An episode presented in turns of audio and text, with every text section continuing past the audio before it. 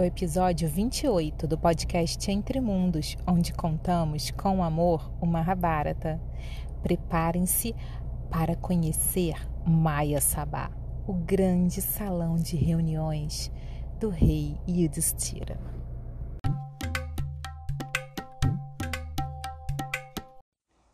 Então, já com todo o material, tudo preparado para começar a construção do grande sabá de Yudhishthira, Maia estava muito animado, o arquiteto Maia, né? Então ele tinha uma legião de trabalhadores com ele e ele fez um salão gigantesco, gigantesco.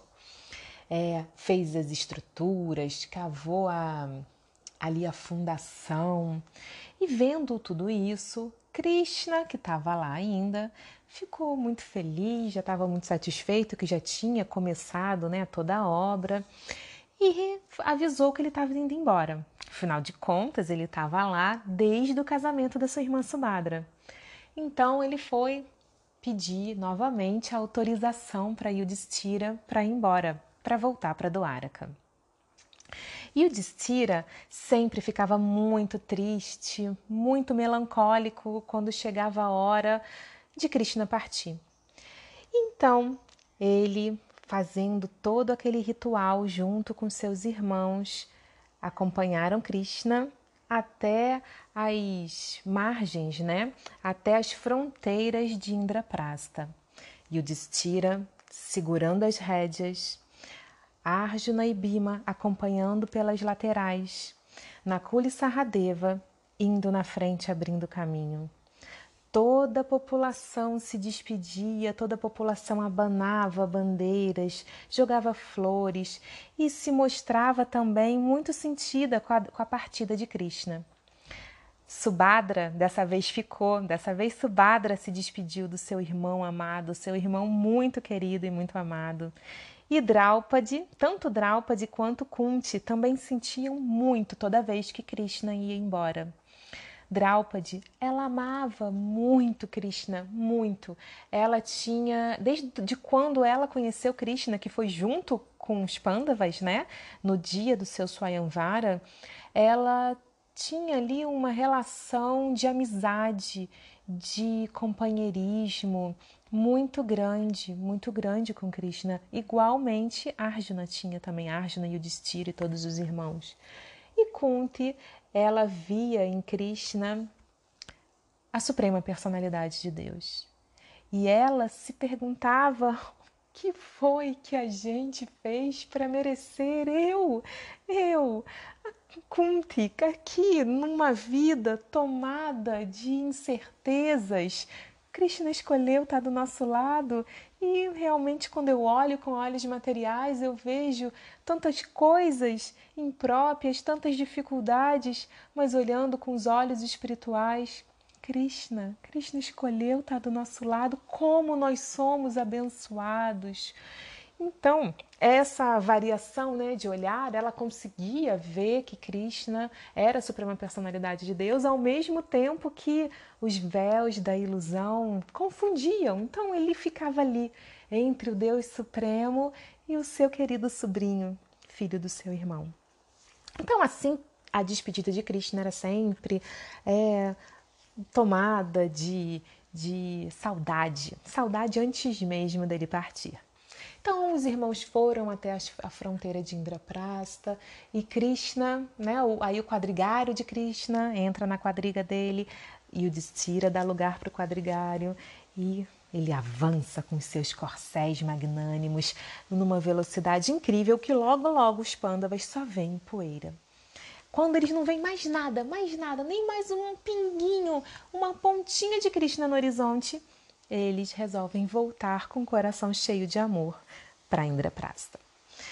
E aí, chegando lá, né, voltando para a cidade, já voltaram ali para todo toda a missão de, da construção do Sabá. E por 14 meses, Maia incessantemente trabalhava ali. O salão ficou lindíssimo como era de se esperar. maravilhoso, as paredes de ouro, de ouro que ofuscavam os raios do sol. Ele era enorme, espaçoso, fresco, agradável e aonde quer que você olhasse para ele, ele era repleto de riquezas. Ele tinha joias celestiais em todos os lugares, joias que a gente não conhece aqui na Terra. E ele tinha escadarias de puro cristal, detalhes de coral, e assim, era encantador. E a sensação que se tinha quando entrava ali dentro era de puro prazer. Bem no centro do salão tinha um lago maravilhoso com flores de lótus esculpidas de pedras preciosas e ouro maciço. E também ao lado delas, flores de lótus verdadeiras, plenamente desabrochadas e sempre vivas. Elas nunca murchavam e nunca fechavam. E também cisnes nadavam e flutuavam juntos de tartarugas douradas que se divertiam para lá e para cá. É, o lago ele era feito de mármore puro e também permeado com pérolas. Era uma coisa lindíssima e ali dentro do salão era canalizado um ventinho delicioso que estava sempre refrescando quem quer que tivesse dentro. E além disso, os jardins. Os jardins do Sabá ele, ele foi assim minuciosamente escolhido todas as plantas para que todas as plantas, é, para que em todas as estações tivessem as plantas tivessem floridas. Então, na primavera, os jardins tinham uma cor, no verão outra cor, no inverno outra cor, no outono outra cor e cada estação tinha aromas diferentes e as flores sempre desabrochadas e coloridas. Era assim uma obra de arte. Maia finalmente informou a Yudhishthira que o salão estava pronto para ser ocupado. E foi uma felicidade. Yudhishthira chamou os brahmanas do palácio e eles selecionaram um dia auspicioso para fazer a inauguração. Então, nesse dia, um dia é, astrologicamente auspicioso. Então, nesse dia, todos os pândavas, toda a família se juntaram para uma grande adoração a Vishnu e também aos semideuses.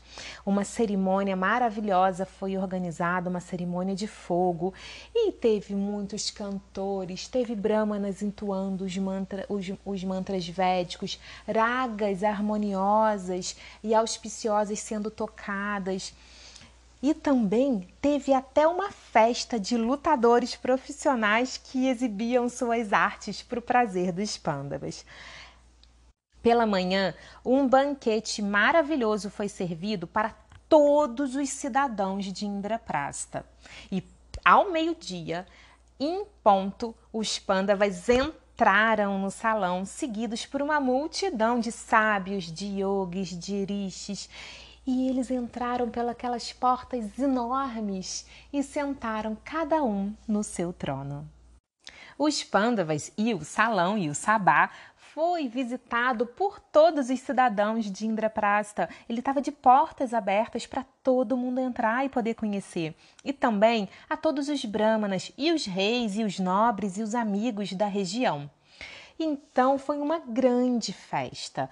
É, todos os reis chegavam e davam presentes para Yudhishthira, adoravam Yudhishthira. Muitos sábios, muitos rishis, famosos até como Vyasadeva, Maitreya, Markandeya, Brigo, é, muitos munis né, foram lá visitar e teve um grande momento onde é uma maravilhosa satsanga aconteceu. Então era é, contado, falado os Vedas, cantado, cantado mantras.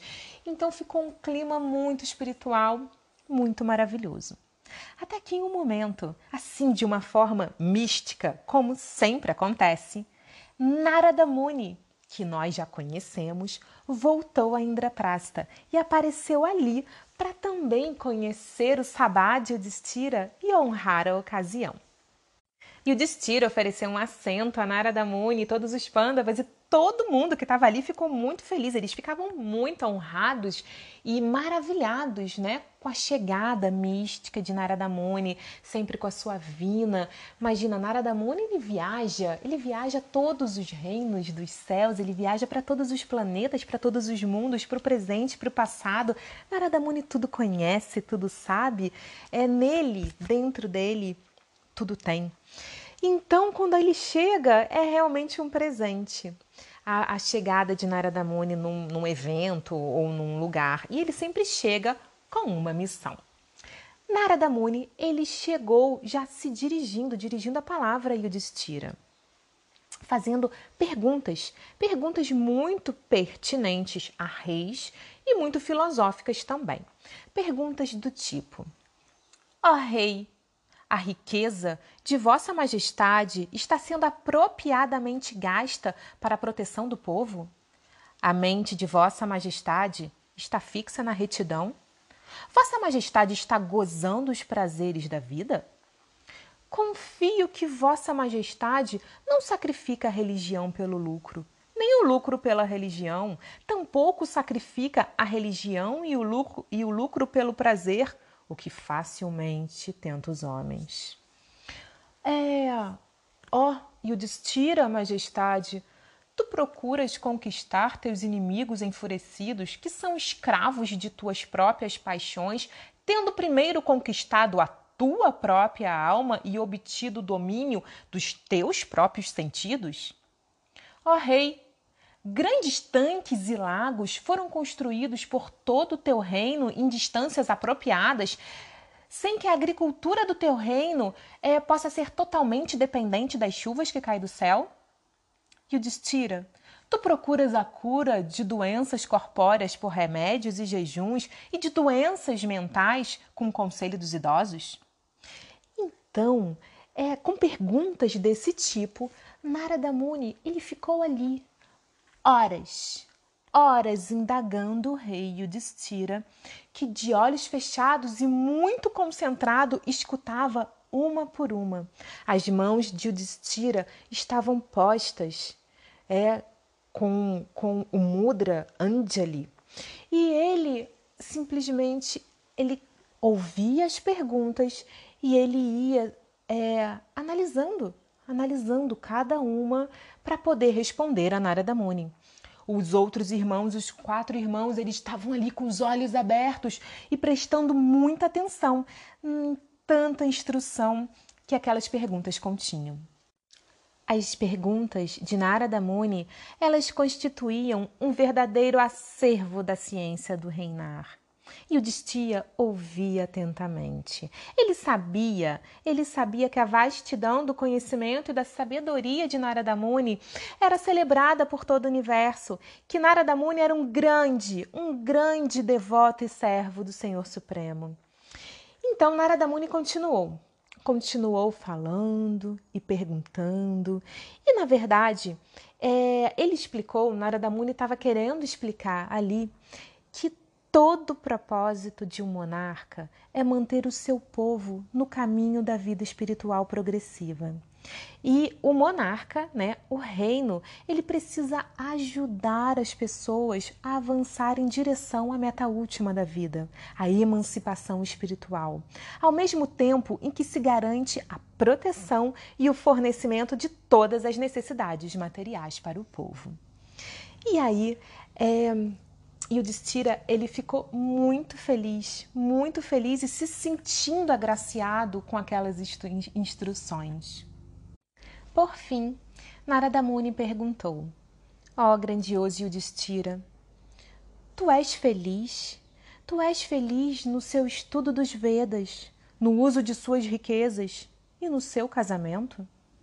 Ouvindo essa pergunta, é, Yudhishthira perguntou de volta: Querido Narada, é, você me perguntou se eu sou feliz nessas três, é, nessas três bases da minha vida, mas você pode me explicar o que é ter sucesso, o que é ser feliz é, quanto a isso? Então Narada encerrou seu discurso falando o seguinte: O sucesso, o sucesso no conhecimento espiritual, ele resulta em humildade e boa conduta. O sucesso nas riquezas se dá quando essas são tanto gozadas pela pessoa quanto dadas em caridade. E o sucesso no casamento, por sua vez, é quando a relação entre o homem e a mulher é exitosa, feliz com a esposa e também ela gera descendentes. Ó formidável Yudhishthira, seja sempre livre dos cinco maus que perseguem os homens: o sono excessivo, o medo, a ira, a debilidade mental e a procrastinação. Dessa forma, Yudhishthira agradeceu muito de mãos postas é, tanto conhecimento que foi adquirido ali na, na, presença de Narada Muni. E eles continuaram ali a cerimônia. Narada Muni se sentou e continuou ali a, a festa, né? A, o encontro, a celebração da inauguração de Maya Sabá. O sabá deles, né, o salão de Odistira se chamava Maya Sabá. Em algum momento ali, é, já descontraídos, quando, quando, quando Yudhishthira viu uma possibilidade, ele perguntou para Narada. Ele falou, Narada Muni, é, eu sei, todos nós sabemos que, que o Senhor viaja por todos os mundos, por todos os planetas. Então você já deve ter visto muitos sabás, você já deve ter entrado, conhecido muitos sabás como esse é, também construídos por grandes arquitetos celestiais. Queria saber, você já viu algum tão belo quanto esse que Maia construiu para nós?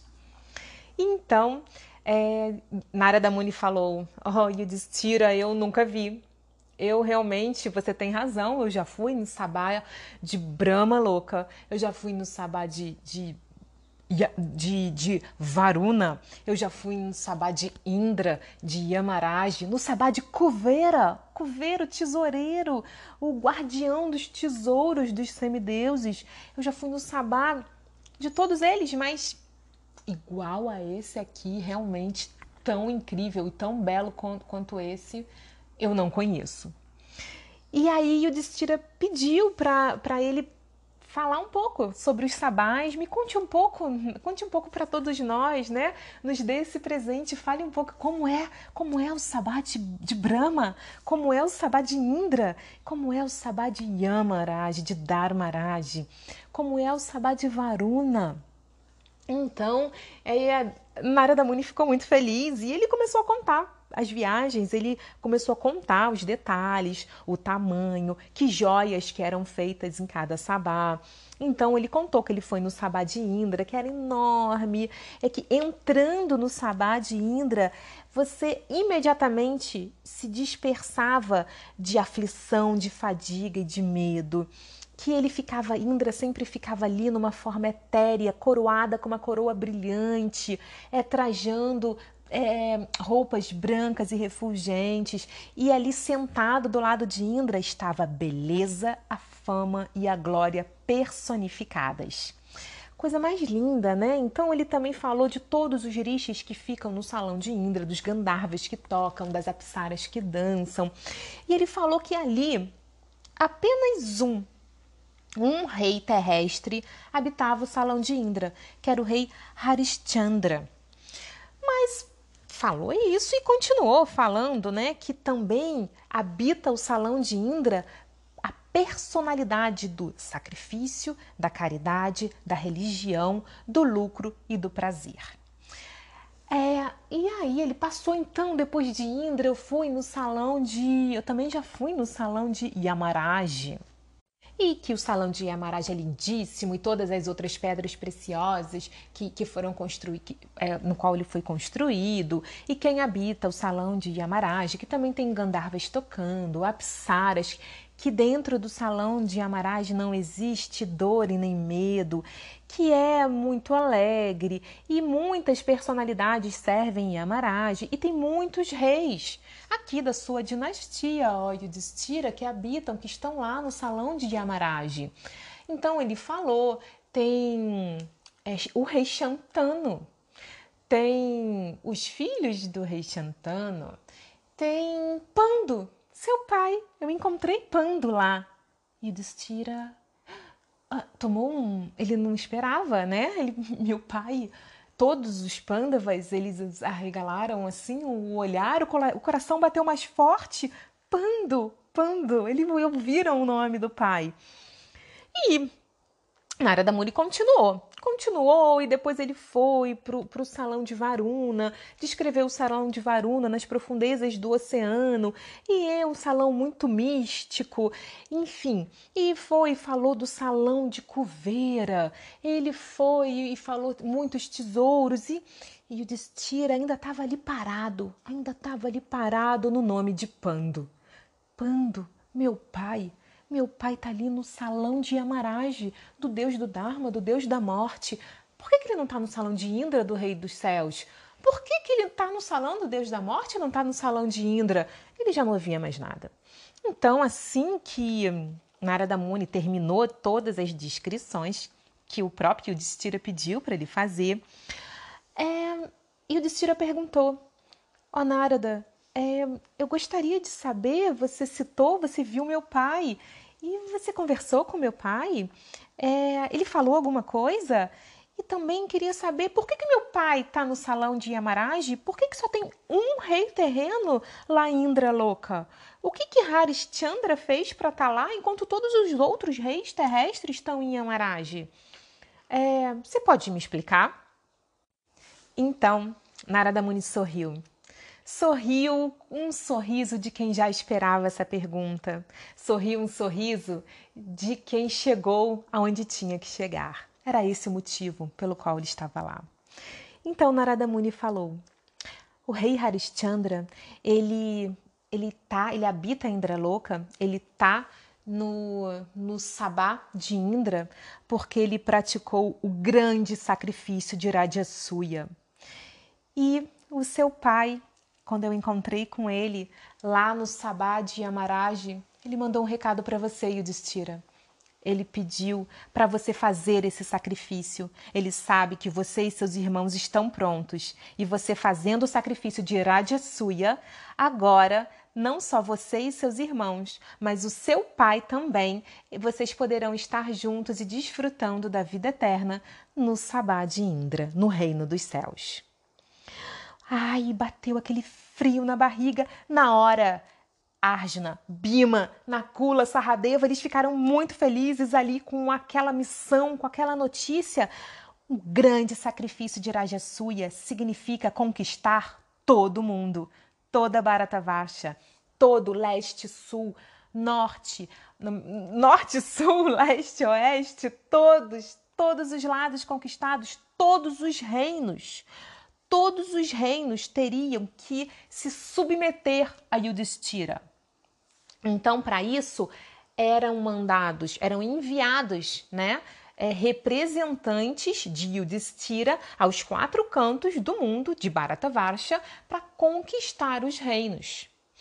E aí, com os reinos conquistados, ou seja, eles seriam conquistados ou na diplomacia ou na força eles se uniriam e Yudhishthira se tornaria não o rei de Indraprasta, mas o imperador do mundo.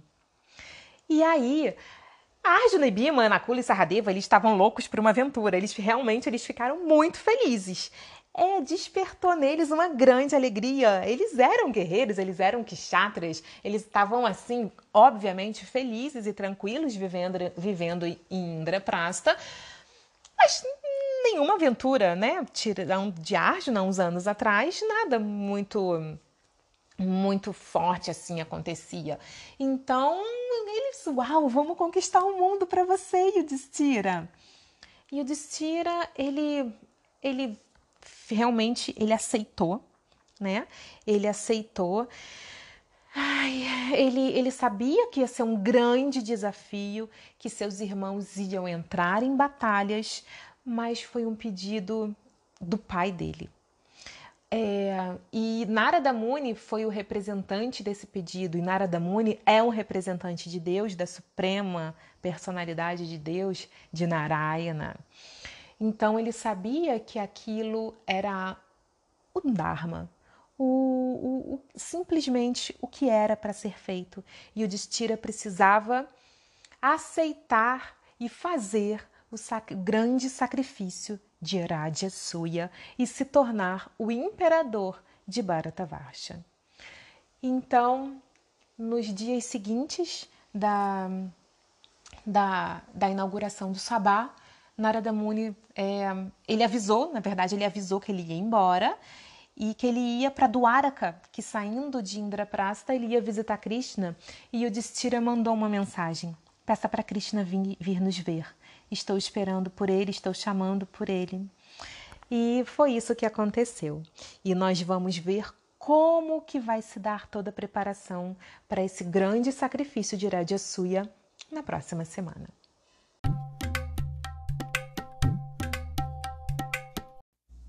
Mais uma vez, Narada Muni chega, né, Gopali? Quando ele chega, sempre, sempre tem alguma reviravolta aí. Sempre, sempre. Da última vez foi ele, ele veio falando, né, de, de como que os, que os, que os Pandavas tinham que se, se arrumar uhum. com Draupadi. Aí imediatamente já saiu a Arjuna para fazer aquela peregrinação. Uhum. Quer dizer, meio que foi, veio com esse sentido, né? É, ele, é, ele é sempre um.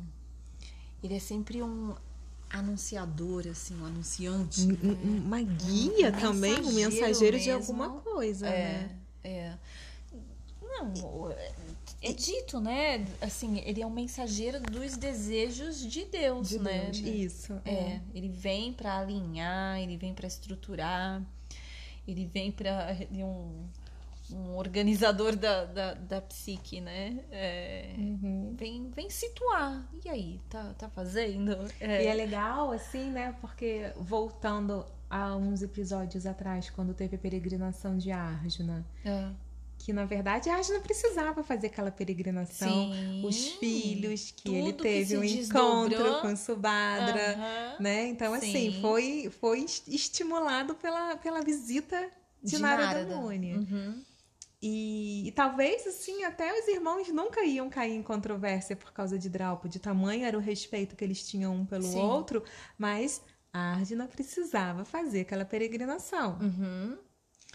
E agora é preciso ter Oradiaçui. Ele foi fazer aquela é. visita, é. foi ver o é. salão, falou da política, coisas belíssimas até, né? O discurso. Sim. E assim, a gente não falou nem, nem, nem metade. Nem 10%. Nem 10%. É? São mais de 100. Ele foi, é, todo esse discurso de Narada Muni é organizado em perguntas, né? Ele vai uhum. fazendo perguntas.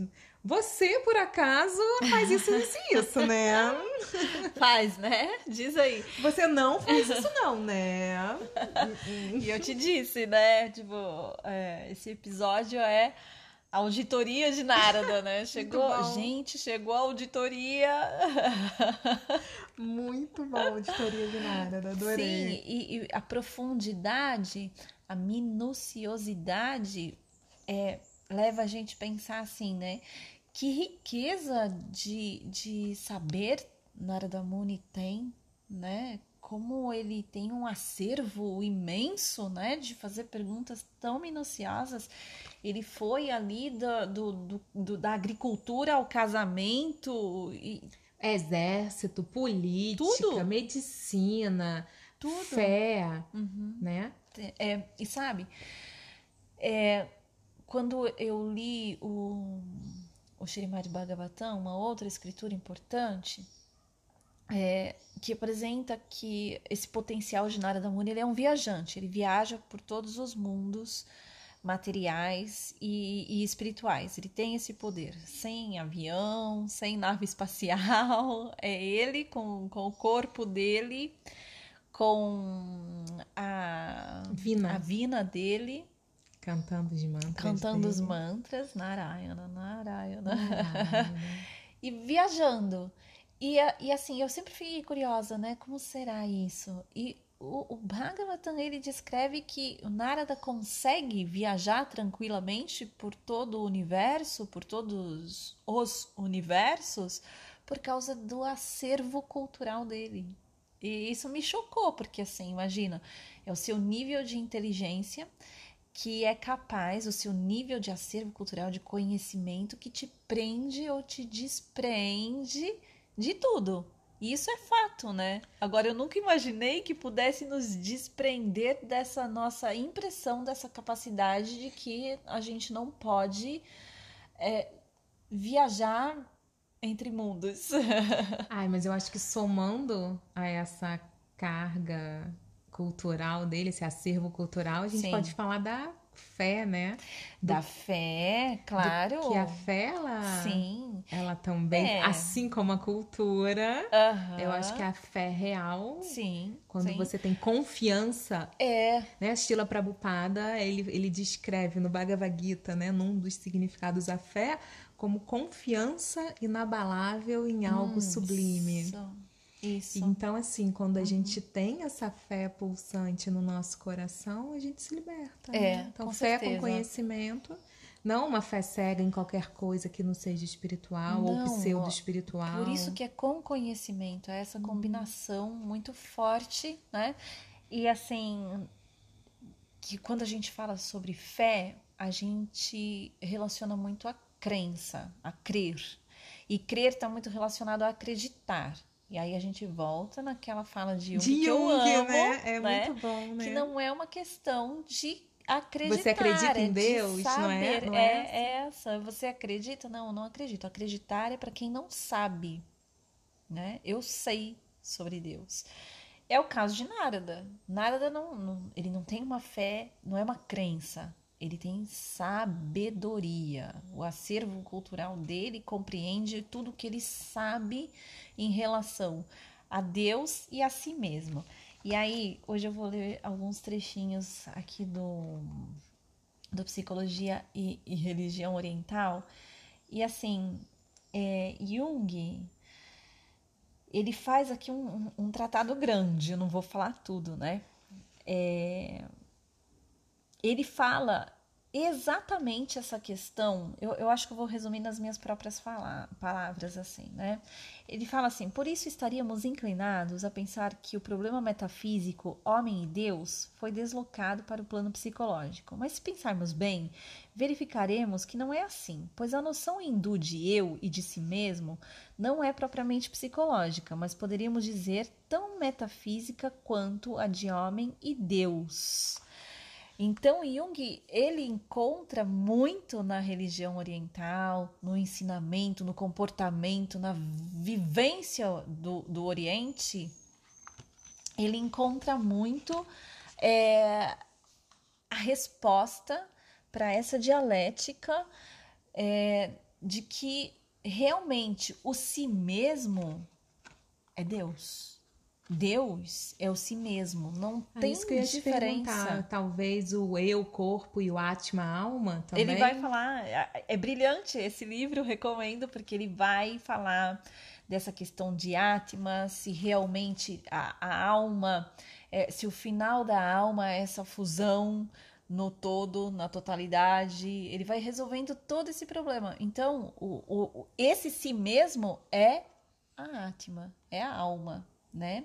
E a alma então seria o próprio Deus, de Deus uma, né? e assim como traz o, os Vedas, a alma é uma fagulha com todas as características. Com todas as características, que tem aquele exemplo brilhante, aquela analogia linda que fala se você extrai uma gota de água do oceano, ela não é o oceano, mas ela contém todas as mesmas qualidades nas devidas proporções do oceano. Assim é Atma e Paramatma, né? Assim é a alma e a superalma, a alma de Suprema. Deus, a alma uhum. suprema, né? E quando a gente vai para o nosso interior, essa nossa jornada de descobrir o si mesmo, né? Ela está relacionada também a você tocar na tua fonte criadora, na, do, ali na, na tua na, na, tua origem. E a tua origem é Deus. E eu achei legal, vou pegando aqui uma das últimas falas, né, de Narada para Yudhishthira, que ele fala que que o propósito de todo monarca é manter seu povo no caminho da vida espiritual progressiva, Aham. dando como assim, dá toda a base material para as pessoas viverem tranquilas e felizes, enquanto estão no caminho da emancipação espiritual. Ai, gente. Que eu diria da individuação. Uhum, não- Né? É tão sublime. A gente isso. não, né? Do tipo, o contrário de se fundir e se tornar um todo é se emancipar, se individuar Sim. Sim. espiritualmente. Sim, com certeza. É, hum, Jung fala, deixa eu ver se eu tô aqui com a minha cola, tá no outro livro, mas acho que tá aqui. Ele fala que o, o coletivo e o, o coletivismo e a individuação é um par de opostos.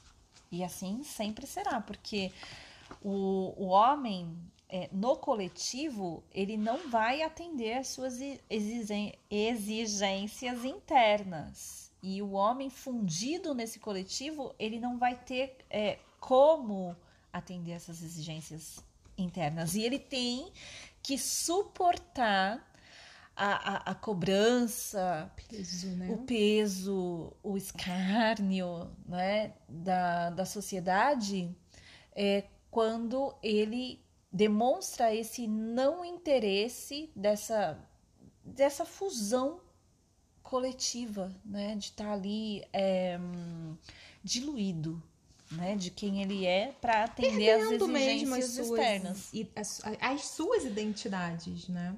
Total, né? Perdendo, é, assim, se entregando mesmo, né? Se dissolvendo a essa situação. E então, aqui, ó, individuação e coletividade são par de opostos, dois destinos divergentes.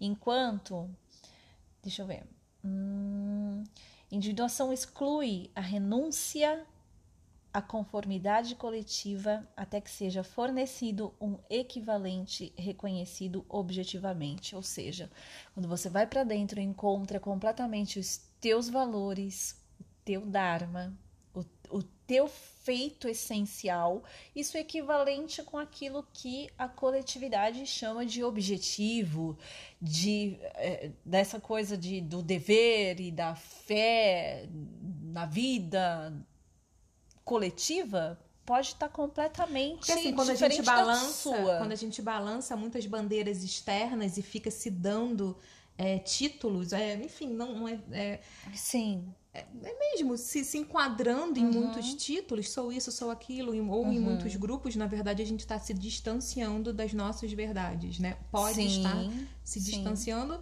entrando ou se fundindo ou se entregando a verdades externas.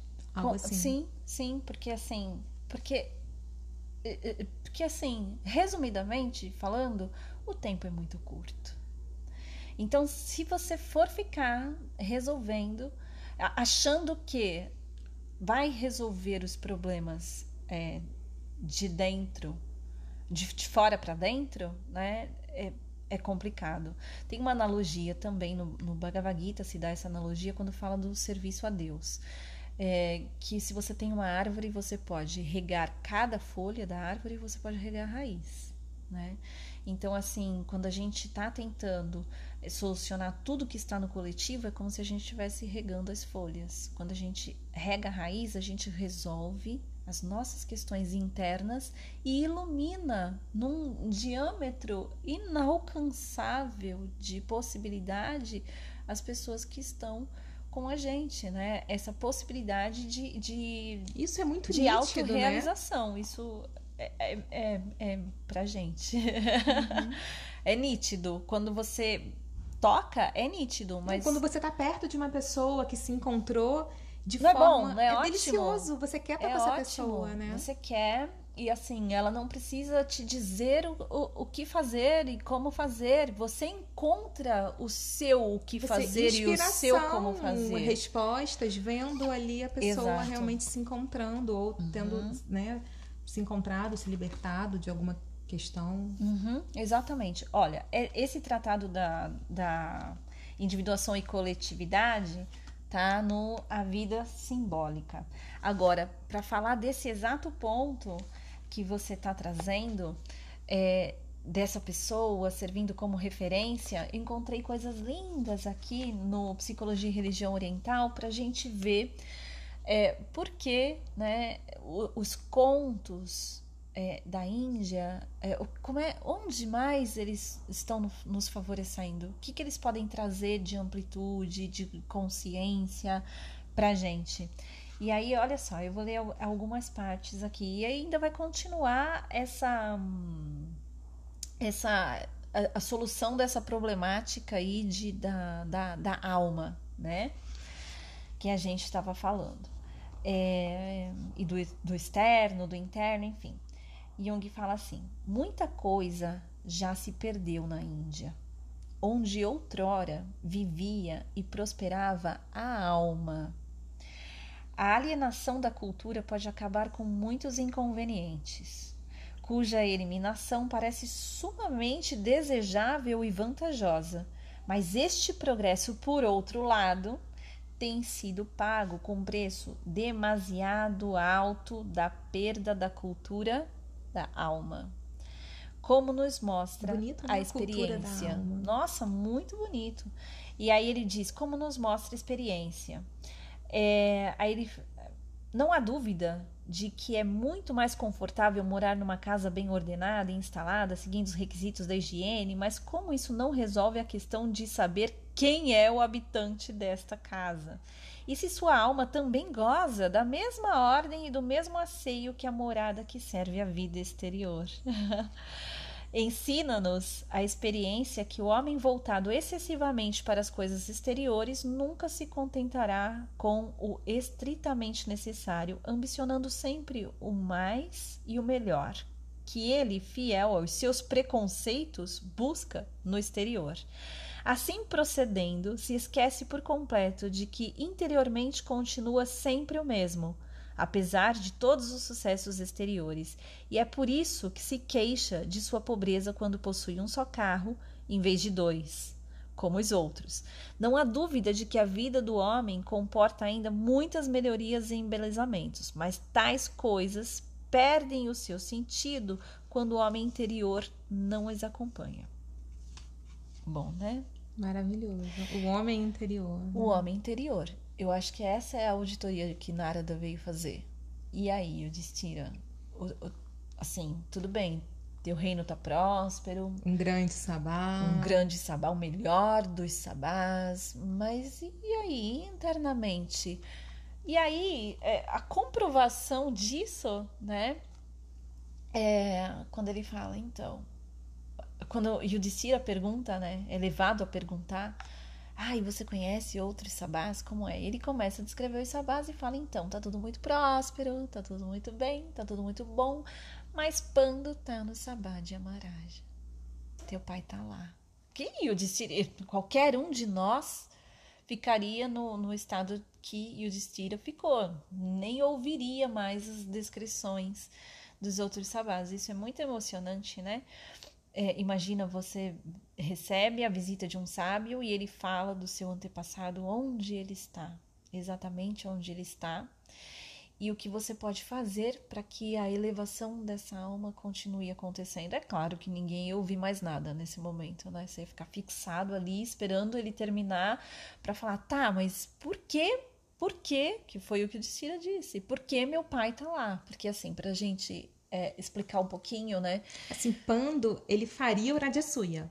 Uhum. Mas ele não teve tempo. Exato. Ele teve que renunciar uhum. tudo. Ele tinha todas as capacidades de fazer esse Rajasuya, uhum. né? Que na verdade é a união, tornar tudo um império. Sim. De quem realmente conseguir é, trazer todos os reinos para si. Pra... Na verdade, ele não quer, não é para é, tirar a identidade de todos os reinos, mas todos os é reinos. Dar se sentir protegido. E aí eu disse, o, o, o imperador, o que, que o imperador faz? Uhum. Ele vai também ser responsável por Sim. todos os reinos, ajudar, vai cooperar, todos vão se tornar, né, é, trabalhando unidos ali. Sim. Essa é uma sombra, né? Essa é uma sombra política que a gente fica sendo assolado o tempo todo, né? É, é essa, essa intenção, né? De um governante é, se tornar totalitarista, né? E, e querer assim, achar que tem a solução para coordenar o mundo todo, né?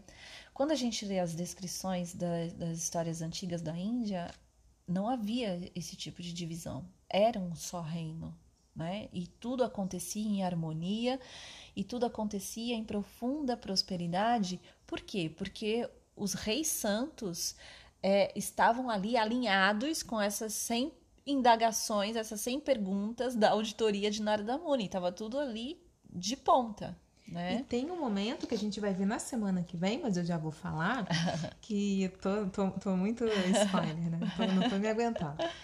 Que é assim, e o Destino ele fala: olha, eu, eu não tô nem aí para os reinos materiais, para poder, para ser imperador, para ter toda a Bharata Varsha.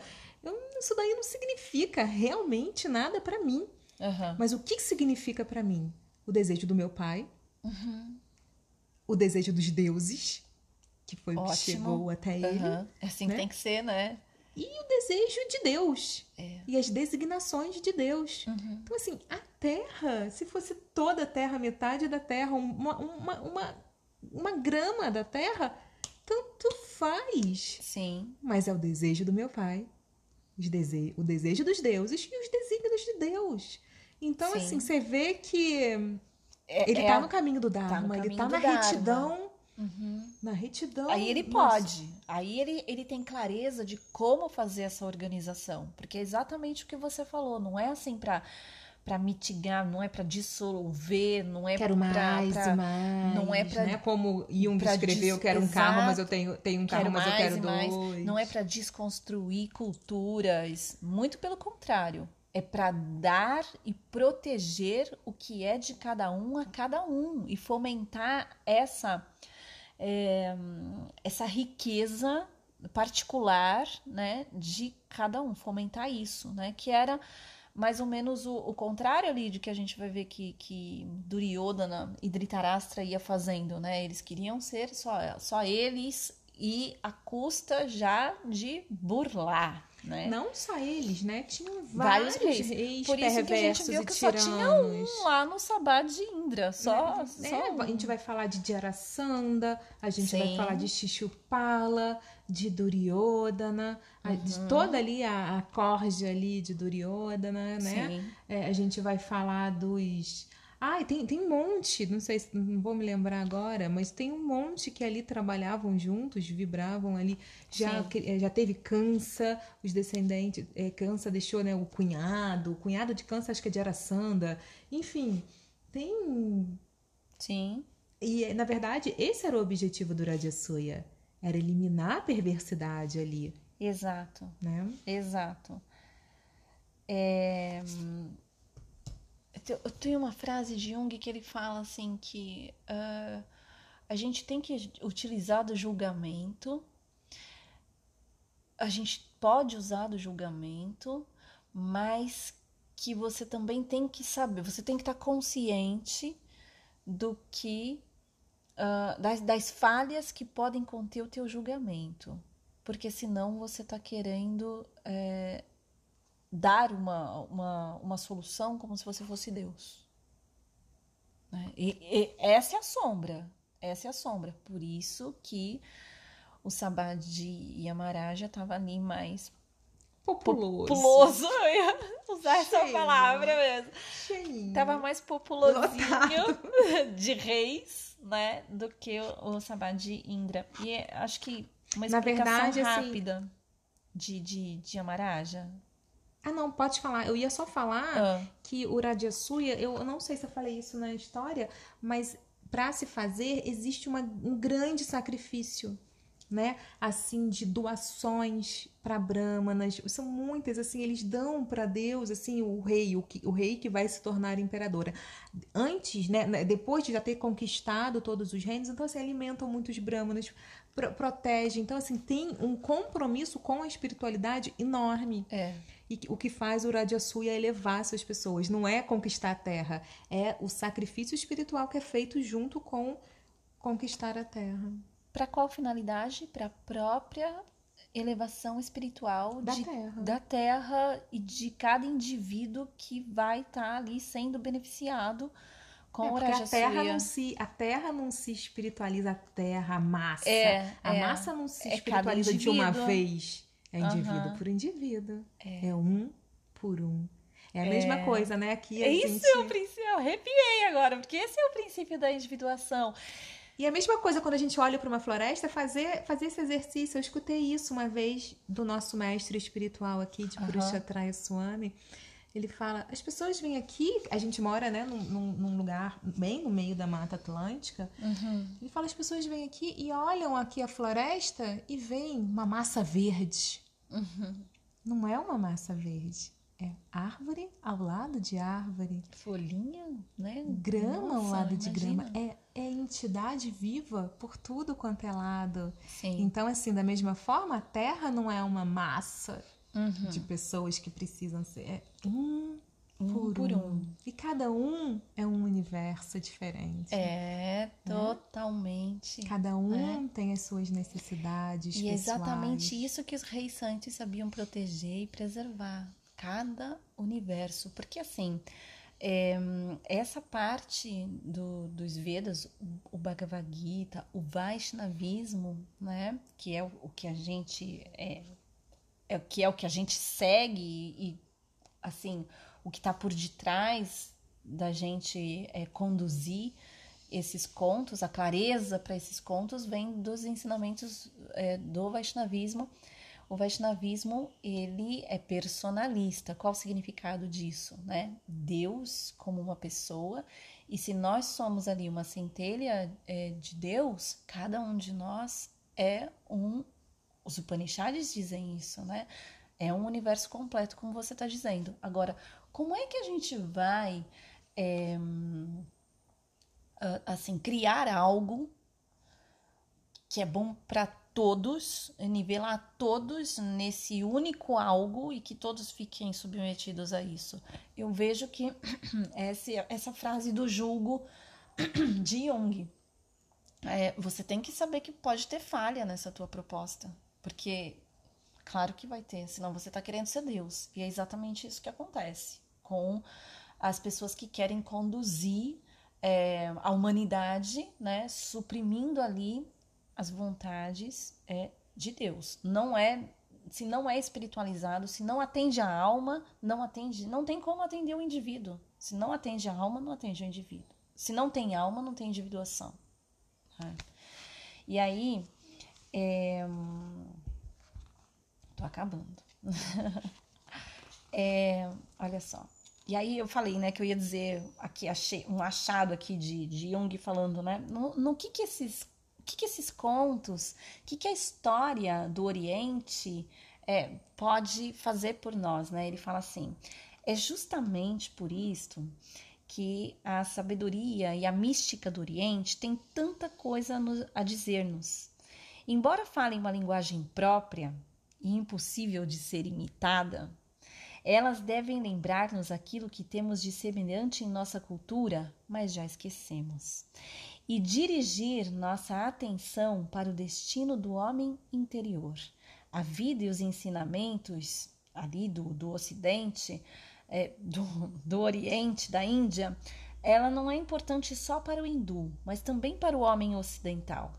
Não se trata de um mero document human, mas de uma mensagem e de uma advertência ao gênero humano ameaçado de se perder no caos da sua inconsciência e falta de controle.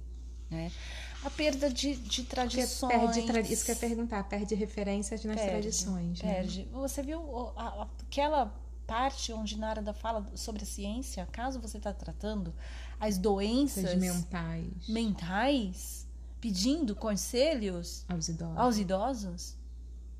Doenças físicas com jejuns e remédios. Que história é Doenças essa? mentais pedindo conselhos a idosos. E assim, na nossa sociedade, a degeneração mental ataca quem? Os idosos.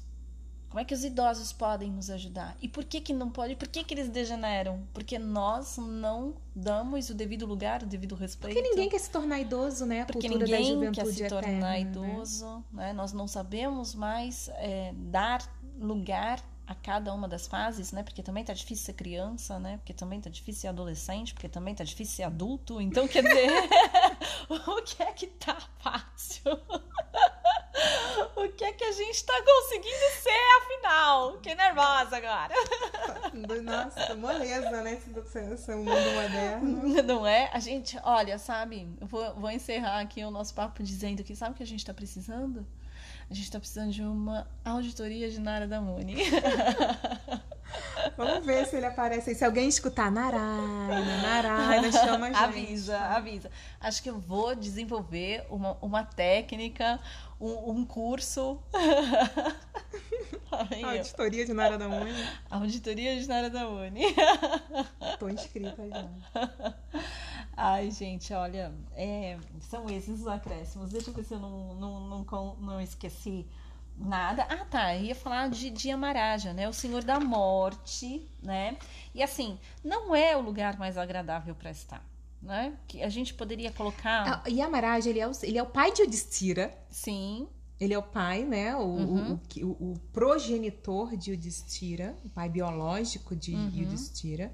Ele é o deus do Dharma, também, Yamaraj também conhecido como Dharmaraj, uhum. e o deus da morte, o que conduz as pessoas, né? Ele tem seus enviados que, de acordo com os Puranas, com os Vedas, ele conduz as pessoas que não vão direto para a transcendência uhum. para os lugares adequados. Uhum. É, então, assim, é, é, um, é um lugar de passagem, é um lugar transitório, é um lugar é onde vão quem tem pendências, ainda não, não aprendeu. Eles estavam ali no Sabá de Yamaraj, quer uhum. dizer, eles não estavam num lugar ruim, eles eram boas pessoas, claro, mas assim, eles claro. não estavam liberados não e eles não estavam. É. Porque não concluiu, não concluiu, o dever de casa. o Dharma. Isso. Né? Tá então bom, tá. então. Vamos Foi lá, ótimo. vamos ficar agora Esperando uhum. Narayana, Narayana. e esse a gente já meio voltou à normalidade, né? Esse já foi mais curtinho. Mais ou menos, né? Já estamos chegando a uma hora. então vamos falar tchau, tchau. Um beijo. E até semana que vem. Até. Com, com a preparação do Radha Suya.